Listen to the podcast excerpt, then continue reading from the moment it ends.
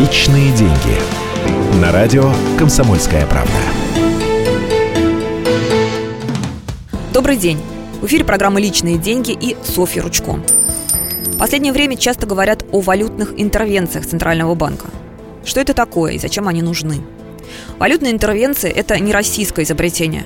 Они применяются центральными банками многих стран. Их цель – повлиять на курс национальной валюты. Обычно интервенции применяются тогда, когда валютный курс особенно нестабилен, волатилен, как это называется на экономическом языке. Необходимость в интервенциях возникает при плавающем курсе валюты. Такой курс складывается как бы сам по себе, под влиянием исключительно рыночных факторов – Валютные интервенции происходят с помощью покупки или продажи центральными банками валюты. Это возможно потому, что в активах центробанков есть резервные валюты, то есть деньги экономических держав мира.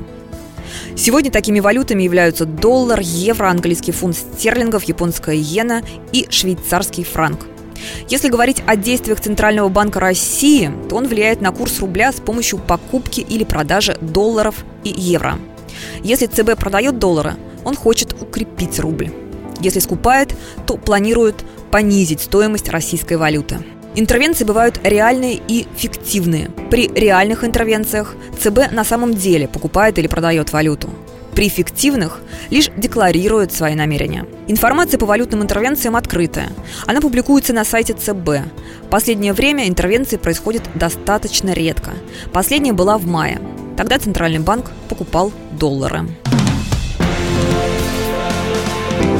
Личные деньги.